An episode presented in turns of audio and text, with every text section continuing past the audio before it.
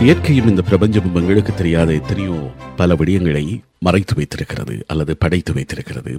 இன்னும் உலகம் விடை காண முடியாத பகுதிகளை நோக்கி பயணப்பட போகிறது இந்த நிகழ்ச்சி. அந்த வகையில் இன்றைய நாளில் நாங்கள் எங்களோடு வாழ்ந்து மறைந்த சித்தர்கள் குறித்து பேசப் போகிறோம். பலருக்கும் சித்தர்களை செவி வழியாக கேள்விப்பட்டிருப்பார்கள் அல்லது ஓரளவிற்கு புரிந்திருப்பார்கள். இந்த சித்தர்கள் என்பவர்கள் யார்? அவர்கள் என்ன செய்தார்கள்? ஏன் வாழ்ந்தார்கள்? எப்படி வாழ்ந்தார்கள்? அவர்களுக்கான அந்த சிறப்பு என்ன?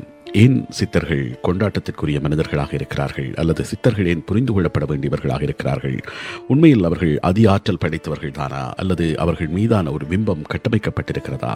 அவர்கள் அதி சக்தி படைத்தவர்களாக இருந்தால் அந்த சக்தியை அவர்கள் எங்கிருந்து பெற்றுக்கொண்டார்கள் அப்படியானால் மனிதர்களை விஞ்சிய ஏதோ ஒரு விதமான சக்தி வெளியில் இருக்கிறது. இப்படியான பல கேள்விகள் இருக்கிறது.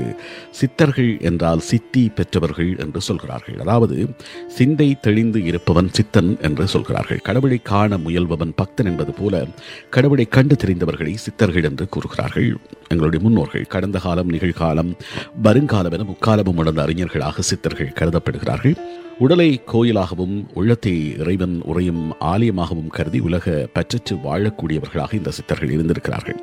இவர்கள் தங்களை உணர்ந்தவர்கள் இயற்கையை உணர்ந்தவர்கள் மனதை அடக்கி ஆடத் தெரிந்தவர்கள். தன்னுள் உறையும் இறைவனை கண்டு அதனுடன் ஒன்றி தன் சக்தியையும் ஆற்றலையும் உலக மக்களின் நன்மைக்கு பயன்படுத்தும் வல்லமை படைத்தவர்களாக இருக்கிறார்கள். இந்த சித்தர்களைத்தான் சிலர் கடவுளாக கொண்டாடுகிறார்கள் கும்பிடுகிறார்கள் அல்லது அவர்கள் வழியாக ஒரு மதம் உருவாக்கப்படுகிறது என்ற நம்பிக்கையும் கூடவே இருக்கிறது. உலகத்தின் பல்வேறு காலப்பகுதிகளில் வாழ்ந்தவர்கள் இவ்வாறான சித்தர்கள் தங்களை அறிந்த உன்னதமான மனிதர்களைத்தான் இன்று கடவுளாக சில மதங்கள் கொண்டாடி கொண்டிருக்கிறார்கள் என்ற ஒரு நம்பிக்கையும் கூடவே இருக்கிறது.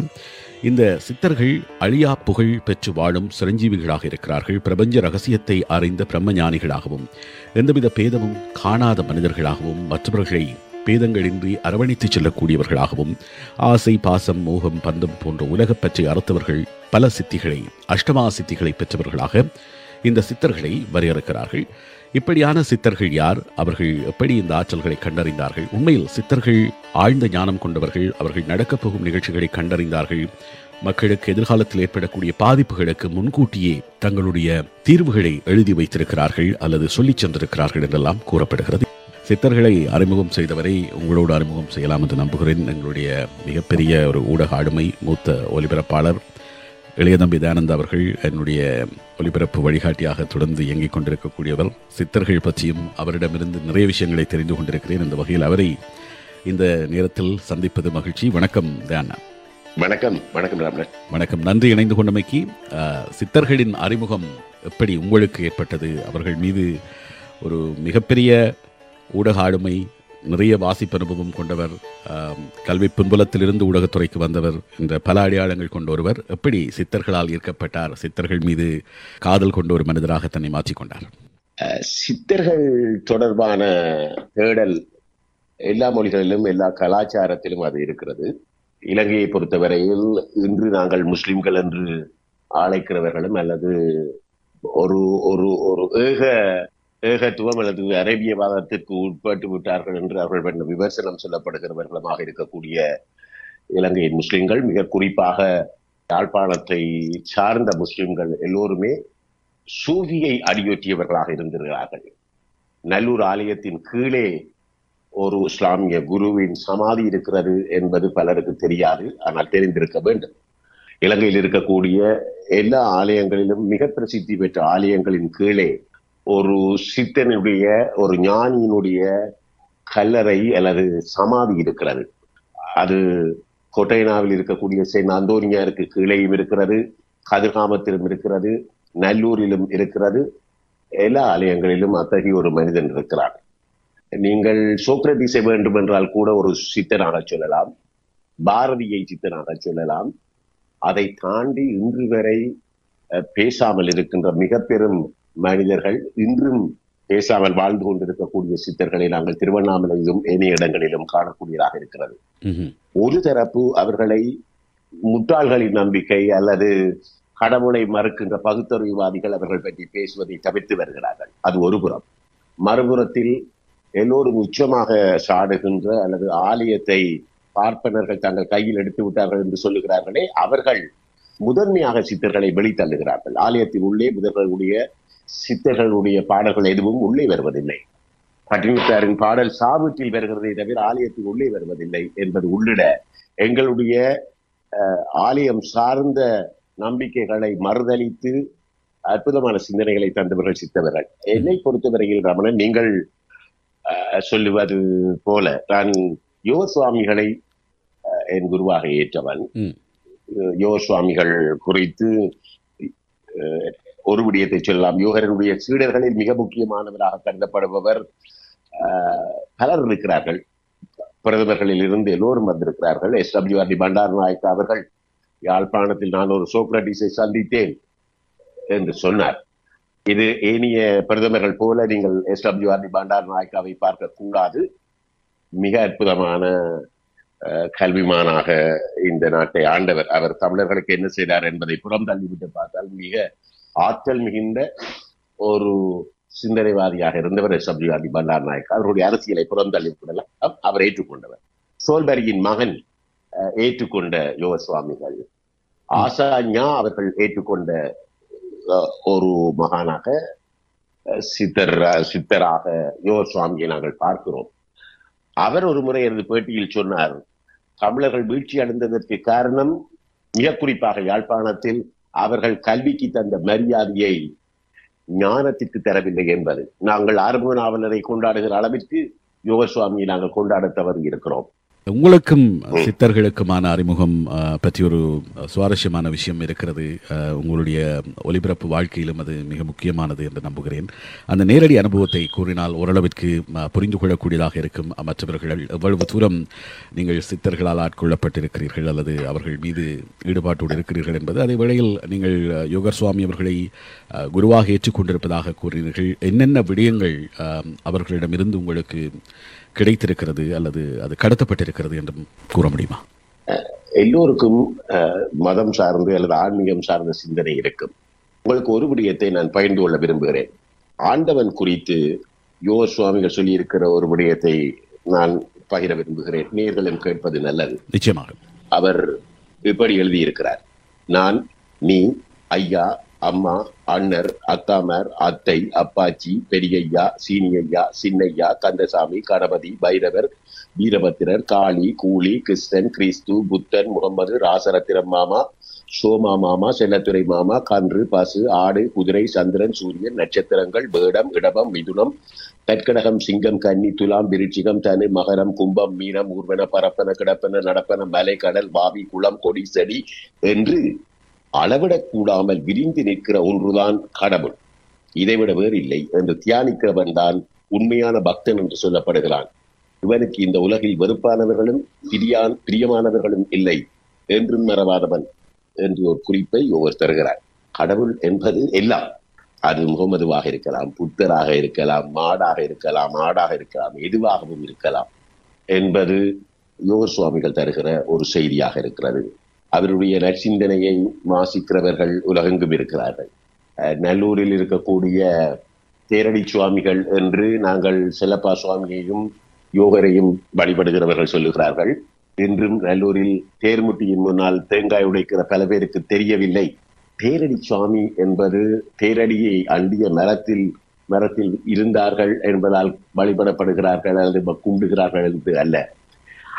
அடி என்று சொல்லப்படுகின்ற ஆண்டவருடைய பாதத்தை மிகச்சரியான பாதத்தை எவனொருவன் தேர்வு செய்தான் என்பதுதான்.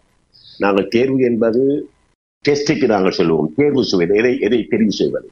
மிகச்சரியான அடி பாதம் எது என்று தேர்வு செய்தவர்கள் என்பதால் தான் அவர்களை நாங்கள் தேரடி சாமிகள் என்று சொல்லுகிறோம்.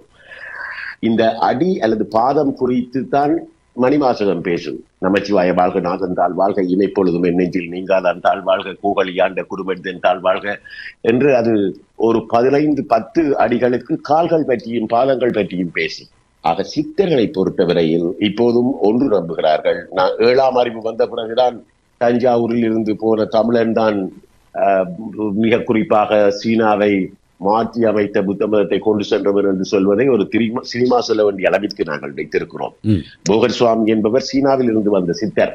போகர் சுவாமிகளால் தான் பழனியில் இருக்கக்கூடிய முருகன் வடிவமைக்கப்பட்டது என்பது மட்டுமல்ல நாங்கள் மிக பெருமையாக பேசுகின்ற கதிர்காமத்தில் இருக்கக்கூடிய அந்த சித்திரத்தை அல்லது அந்த அந்த மந்திர தகட்டை உருவாக்கியவரும் பூவர் சுவாமி தான். அவர்கள் பற்றிய அறிதல் இல்லாமல் இருக்கிறது. நீங்கள் கேட்டீர்கள் என்னுடைய அனுபவம் என்பது. நான் உங்களுக்கு ஒன்று சொல்லலாம். யோகர் சுவாமிகளுடைய யாரோ ஒரு ஒரு சுவாமியார் ஒரு ஆண்டு அப்போது ஒலிபரப்பில் இருக்கிற போது புத்தகங்கள் எல்லாம் வீடுகளுக்கு யாராவது வரும் ஒரு சாமியார் வீட்டை வருகிறார் நான் இல்லை என்னுடைய மாமியாரை அவர் சந்திக்கிறார். நான் எங்கே என்று கேட்க மாமியார் சொல்லியிருக்கார் அஹ், ஆபீஸுக்கு போட்டதுன்னு. அவர் ஒரு புக் ஒரு மாமியிடம் கொடுத்துட்டு இதை தயானந்தாவிடம் கொடுக்க சொல்லி சொல்லிட்டார் திரும்பி போட்டார்.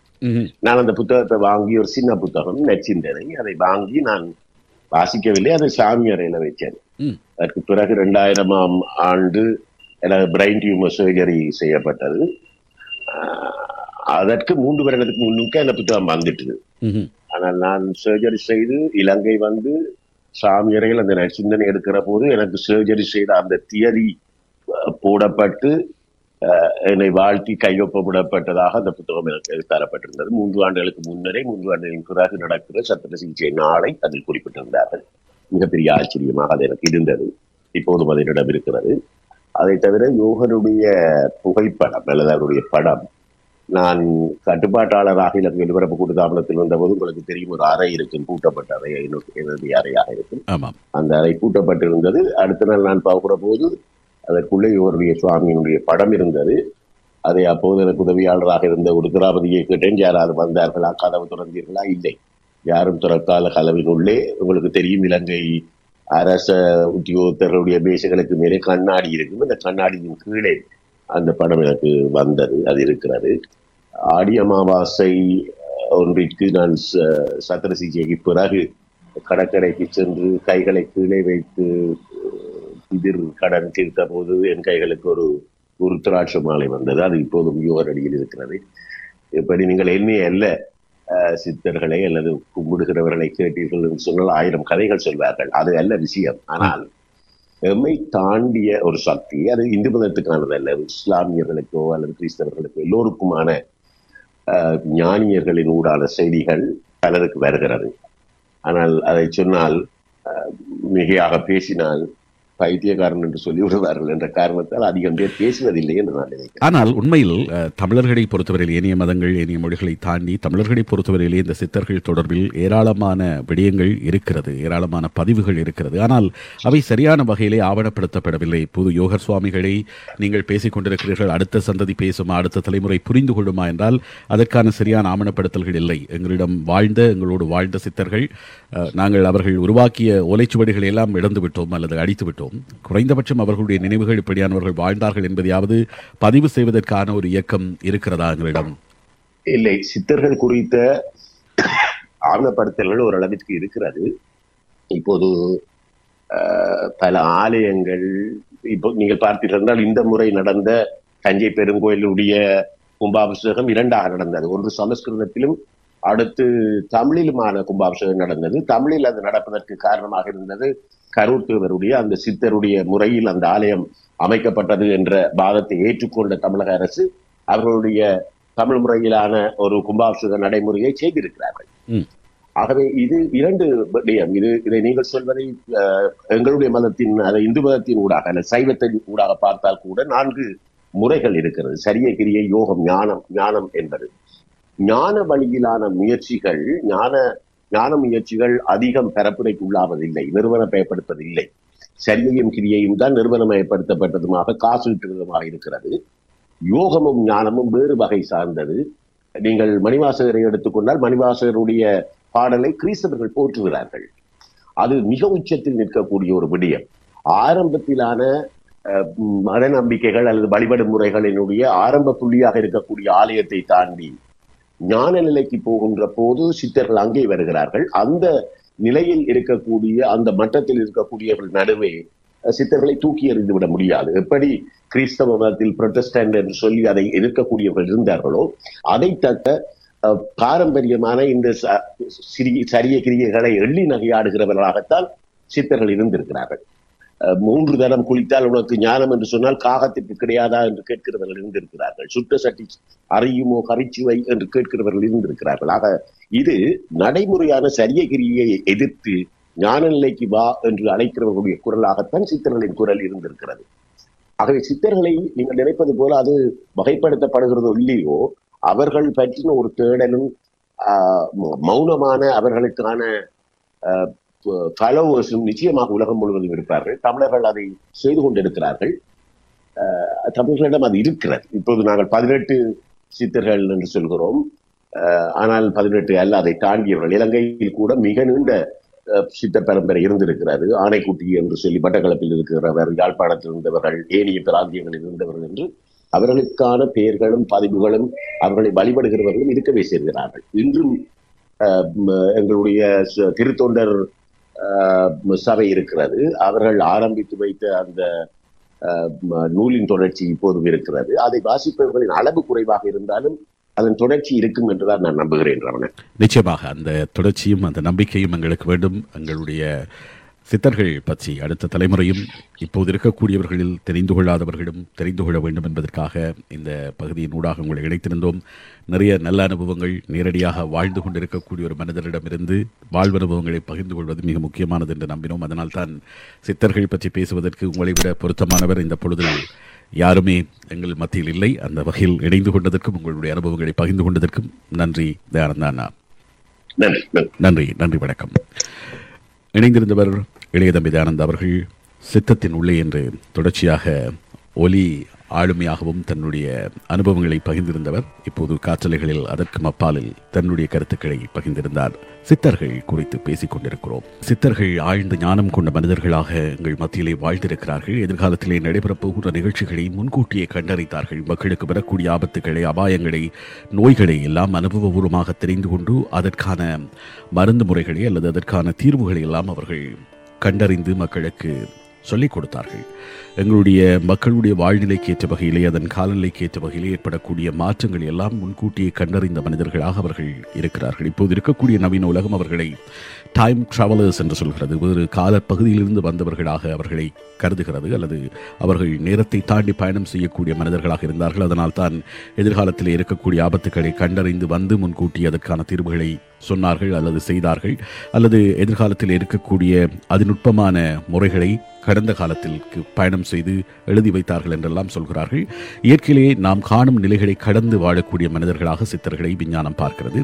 வெளியே உலவுகின்ற காற்று எங்கள் உடலில் உலவுகிறது. வெளியே காணும் வெப்பம் எங்கள் உடலையும் பாதிக்கக்கூடியது. வெளியே இருக்கக்கூடிய உணரும் குளிர்ச்சி எங்களுடைய உடலிலும் பாதிப்புகள் பாதிப்புகளை ஏற்படுத்தக்கூடியது என்கின்ற தத்துவங்கள் எல்லாம் எத்தனையோ ஆண்டுகளுக்கு முன்பாக அவர்கள் எழுதி வைத்திருக்கிறார்கள். அந்த தத்துவங்களின் ஊடாக மனிதர்களின் வாழ்க்கைக்கு தேவையான வழிமுறைகளையும் விதிமுறைகளையும் மனிதர்களுக்கு தேவையான மருந்து வகைகளையும் கூட அவர்கள் அடையாளப்படுத்தி இருக்கிறார்கள் மனித உடலை நூற்று ஆறு தத்துவங்களாக பிரித்தார்கள். அதில் ஆன்மாவின் ஆட்சியில் இருபத்தி நான்கு சக்திகள் இருப்பதாகவும் அவர்கள் உணர்ந்திருக்கிறார்கள். எங்களுடைய உடலை எழுபத்தி ரெண்டாயிரம் குருதி குழாய்கள் பதிமூவாயிரம் நரம்புகள் பத்து முக்கியமான தகமணிகள் பத்து வாயு அமைப்புகள் கொண்டதாக இருப்பதை அவர்கள் எத்தனையோ ஆண்டுகளுக்கு முன்பு கண்டறிந்திருக்கிறார்கள். இப்போது விஞ்ஞானம் அதை நிரூபித்திருக்கிறது. இப்படி நிறைய விடயங்களை சித்தர்கள் சொல்லி வைத்திருக்கிறார்கள். தொன்னூற்று ஆறு வகையான துடிப்புகள் இருக்கிறது என்பது நாடி வைத்திய முறையில் அவர்கள் கண்டறிந்து அதற்கான தீர்வுகள் அதன் மூலமாக நோய்களை தீர்க்கின்ற வழிமுறைகள் எல்லாம் சொல்லி வைத்திருக்கக்கூடியவர்களாக இந்த சித்தர்கள் இருக்கிறார்கள். இன்னமும் புரிந்து கொள்ளப்படாத விந்தைமிகு மனிதர்களாக சித்தர்களை பற்றி நாங்கள் கருதுகிறோம். அஷ்டமா சித்திகள் பெற்றவர்களாக இந்த சித்தர்களை பேசுகிறார்கள் கருதுகிறார்கள். அஷ்டம் என்றால் எட்டு எட்டு விதமான சித்திகள் அவர்களுக்கு இருக்கிறது. அட்டாங்க யோகம் எட்டு வகையான யோக நெறிகளை பற்றி வாழ்ந்தவர்கள் இந்த சித்தர்களாக இருக்கிறார்கள்.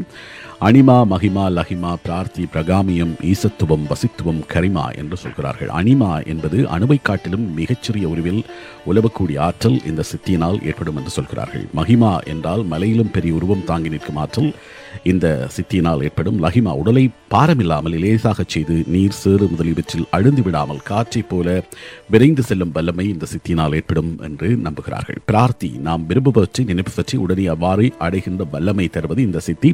இந்த பிரார்த்தி என்பதைத்தான் நாங்கள் இந்த நிகழ்ச்சியின் வாயிலாக தொடர்ந்து பேசிக் கொண்டு வருகிறோம்.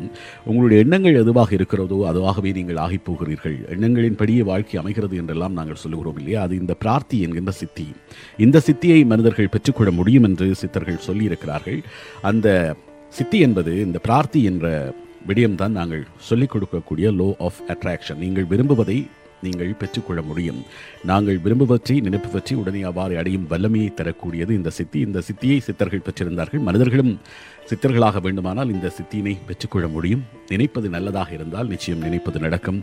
பிரகாமியம் எங்கள் நினைவின் வல்லமையால் எல்லாவற்றையும் நினைத்தவாறு படைக்கும் ஆற்றலை தரக்கூடியதாக இது இருக்கிறது. அது கூட இந்த பிரார்த்தியின் தொடர்ச்சியாக இருக்கும். ஈசத்துவம் அனைவரும் தம்மை வழங்கும்படியான தெய்வத்தன்மையை எய்தும்படி செய்வது இந்த சித்தி. வாசித்துவம் உலகம் அனைத்தையும் தம் பயப்படுத்தி நடத்தும் ஆற்றலை பெற்றிருக்க செய்யும் இந்த சித்தி. கரிமா புலன்களும் நுகரும் இன்ப துன்பங்களை பற்றி கவலைப்படாமல் அவைகளுடன் சம்பந்தப்படாமலும் இருக்கும் வல்லமையை அளிக்கக்கூடிய சித்தியாக இந்த எட்டு சித்திகளையும் ஒன்றாக கொண்டவர்களாக இந்த சித்தர்கள் இருந்திருக்கிறார்கள். சித்தம் மயம் சிவமயம் என்று சொல்கிறார்கள். சிவனே முதன்மை சித்தராக கருதப்படுவதாக இந்து மதம் சொல்கிறது. உலகின் சித்தர்கள் பல பேர் இருக்கிறார்கள். தமிழ் மரபின் அடிப்படையிலே பதினெண்டு சித்தர்கள் எனப்படுகின்ற பதினெட்டு சித்தர்களை முக்கிய சித்தர்களாக தமிழ் உலகம் கருதுகிறது. அது திருமூலரில் இருந்து கோரக்கர் வரையில் நீளக்கூடியது. திருமூலர் ராமதேவ சித்தர் அகத்தியர் இடைக்காடர் தன்வந்திரி வால்மீகி கமலமுனி போகர் மச்சமுனி கொங்கணர் பதஞ்சலி நந்தி தேவர் போதகுரு பாம்பாட்டி சித்தர் சட்டிமுனி சுந்தரானந்தர் குதம்பை சித்தர் கோரக்கராகி இந்த பதினெட்டு சித்தர்களையும் முதன்மை சித்தர்களாக சொல்கிறார்கள். இதை விட இடைதமிதானந்த அவர்கள் சொன்னது போல யோகர் சுவாமிகள் வழிவந்த சித்தர் பரம்பரை ஒன்றும் இலங்கையிலும் இருக்கிறது. உலக நாடுகளும் பல்வேறு விதமான மதங்களை கொண்டிருக்கக்கூடியவர்களும் இந்த சித்தர்களின் வழிவந்தவர்களாகத்தான் அவர்கள் கும்பிடக்கூடிய வழிபாட்டு தெய்வங்களும் அமைந்திருக்கிறார்கள் என்கின்ற நம்பிக்கையும் கூடவே இருக்கிறது. யாழ்ப்பாணத்தில் ஈழத்து ஒரு சித்த பரம்பரை ஒன்று இருந்திருக்கிறது. ஈழத்து சித்தர்கள் மரபியலின் அட்டமா சித்திகளையும் அடைந்த பதினெட்டு சித்தர்களுக்கு மேலானவர்களாக அவர்களையும் கருதுகிறார்கள். பலர் அறிந்து கொள்ள முடியாத அல்லது அறிந்து கொள்ள விரும்பாத அறிந்து கொள்ள தேவையில்லை என்று விட்ட தகவல்களைத்தான் இந்த நிகழ்ச்சியின் ஊடாக உங்களோடு நாங்கள் பகிர்ந்து கொள்ள விரும்புகிறோம். இந்த சித்தர்கள் எப்படி இந்த பதினெண்டு சித்தர்கள் பற்றி பேசுகிறோமோ அது போன்றும் இலங்கையில் பல்வேறு பகுதிகளிலும் வாழ்ந்த சித்தர்கள் ஒரு ஈழத்து சித்தர் பரம்பரையை உருவாக்கியிருந்தார்கள். இந்த சித்த மரபியல் ஈழத்து சித்த மரபியல் ஈழத்து பதினெண்டு சித்தர்களாக கடையிற் சுவாமிகள் பரமகுரு சுவாமிகள் குழந்தைவேட் சுவாமிகள் அருளம்பல சுவாமிகள் யோகர் சுவாமிகள் நவநாத சுவாமிகள் பெரிய யானைக்குட்டி சுவாமிகள் சிந்தானிக்குட்டி சுவாமிகள் சடைவரத சுவாமிகள் ஆனந்த சராட்சர குரு சுவாமிகள் செல்லாட்சி அம்மையார் தாளையான் சுவாமிகள் மகாதேவ சுவாமிகள் சடையம்மா நாகநாத சித்தர் நயனாதேவி சுவாமிகள் பேப்பர் சுவாமிகள் செல்லப்பா சுவாமிகள் என்ற ஒரு பரம்பரையும் இருந்திருக்கிறது. சடையம்மா சுவாமிகள் தொடர்பான ஒரு மடாலயம் கீரிமலையில் அமைக்கப்பட்டிருக்கிறது. இந்த சித்தர்களுக்கான ஏதோ ஒரு விதமான அடையாளம் யாழ்ப்பாணத்திலும் இலங்கை நேனிய பாகங்களிலும் இருக்கிறது என்பது மிக முக்கியமானது. அந்த வகையில் சித்தர்கள் எங்கள் வாழ்க்கையில் பல வகைகளிலும் தொடர்புபட்டவர்களாக இருக்கிறார்கள். அவர்களை புரிந்து கொள்ள இன்றைய நிகழ்ச்சி முற்படுகிறது. இந்த சித்தர்கள் தங்களுக்கு தெரிந்த அல்லது தாங்கள் அறிந்து வைத்திருக்கக்கூடிய விடயங்களை மக்கள் நலனுக்காகத்தான் பயன்படுத்தினார்கள். ஒருபோதும் அவர்கள் அதனை பணம் சம்பாதிப்பதற்காக பயன்படுத்தவில்லை என்பது மிக முக்கியமானது.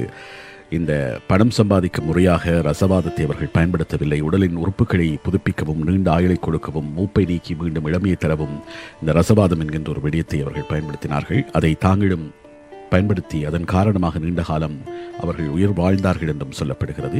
இயற்கையில் இருக்கக்கூடிய பஞ்சபூதங்களான ஆகாயம் நெருப்பு காற்று நீர் மண் ஆகியவை எங்களுடைய உடலிலும் தொடர்போடு இருக்கின்றன. ஆகாயம் உடலின் மறைபொருளாக பங்கு இருக்கிறது. நெருப்பு காற்று நீர் மண் ஆகியவை ஒவ்வொன்றும் அரைக்கால் பங்கு இருக்கிறது. இந்த ஐந்து வகையான இயற்கை பொருட்களும் இந்த விகிதப்படி இருந்து வர வேண்டும். மண் நிறைந்துள்ளவை கேசம் தோல் சதை எலும்பு நரம்பு ஆகியவை நீர் நிறைந்துள்ளவையாக கொழுப்பு ரத்தம் பித்தம் கழிவுநீர் ஆகியவையும் நெருப்பு நிறைந்துள்ளவையாக பசி தாகம் தூக்கம் சோம்பல் மீனி அழகு ஆகிய பண்புகளும் வாய் நிறைந்துள்ளவை அசைவு சுருக்கம் விரிவு ஆகிய தன்மைகளும் ஆகாயம் நிறைந்துள்ளவை வயிறு இதயம் மூளை ஆகியவற்றில் இடைவெளிகள் இவற்றை சித்தர்கள் கண்டறிந்து அவற்றை எப்படியாக நாங்கள் பயன்படுத்த வேண்டும் என்பதையெல்லாம் எழுதி வைத்தார்கள் அல்லது சொல்லி வைத்தார்கள். உடலின் உறுதியும் உள்ளத்தின் மேன்மையும் பாதுகாக்க இச்சைகளை அடக்க வேண்டும் என்று விஞ்ஞானம் கூறுகிறது. இதையே சித்தர்களுடைய சாத்திரமும் உணர்த்தி நிற்கிறது. பிரணாயாமம் யோகாபியாசம் ஆகியவற்றின் மூலம் உடலில் ஏற்படக்கூடிய அசுத்தங்களை நீக்கும் வழிமுறைகளை அவர்கள் கண்டறிந்தார்கள். மக்களுக்கு அவற்றை தெளிவுபடுத்தினார்கள். இறக்கின்ற வரையில் நரம்பு தளர்ச்சி நிறை சுருக்கம் விழுதல் ஆகியவை இன்றி இளமையோடு வாழும் ரகசியத்தை சித்தர்கள் அறிந்து வைத்திருந்தார்கள்.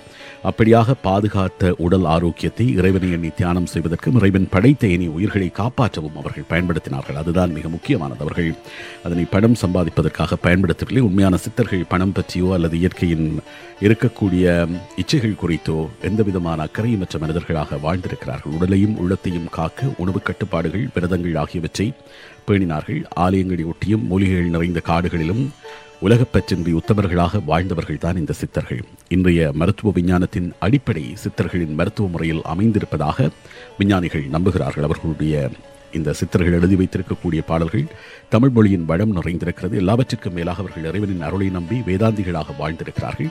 இந்த சித்தர்களுடைய அபூர்வ மருத்துவ பயன்களை பெற விரும்புகின்ற மக்கள் உண்மையாக நல்லொழுக்கத்தோடு வாழ வேண்டும். அதே நேரம் மற்றவர்களுக்கு தீமை செய்யாத எண்ணம் இருக்கின்ற போது இந்த சித்தம் மருத்துவமும் அவர்களுக்கு பயன்படக்கூடியதாக இருக்கும். நாங்கள் ஆரம்பத்தில் சொன்னது போல சித்தர்கள் அட்டமா சித்திகளையும் பெற்றவர்களாக இருந்தார்கள். அதன் ஊடாக மனிதர்களுக்கு நன்மை செய்கின்ற ஒரு விதமாகவும் அவர்கள் தங்களை மாற்றி அமைத்துக் கொண்டார்கள். அதுதான் மிக மிக முக்கியமானது.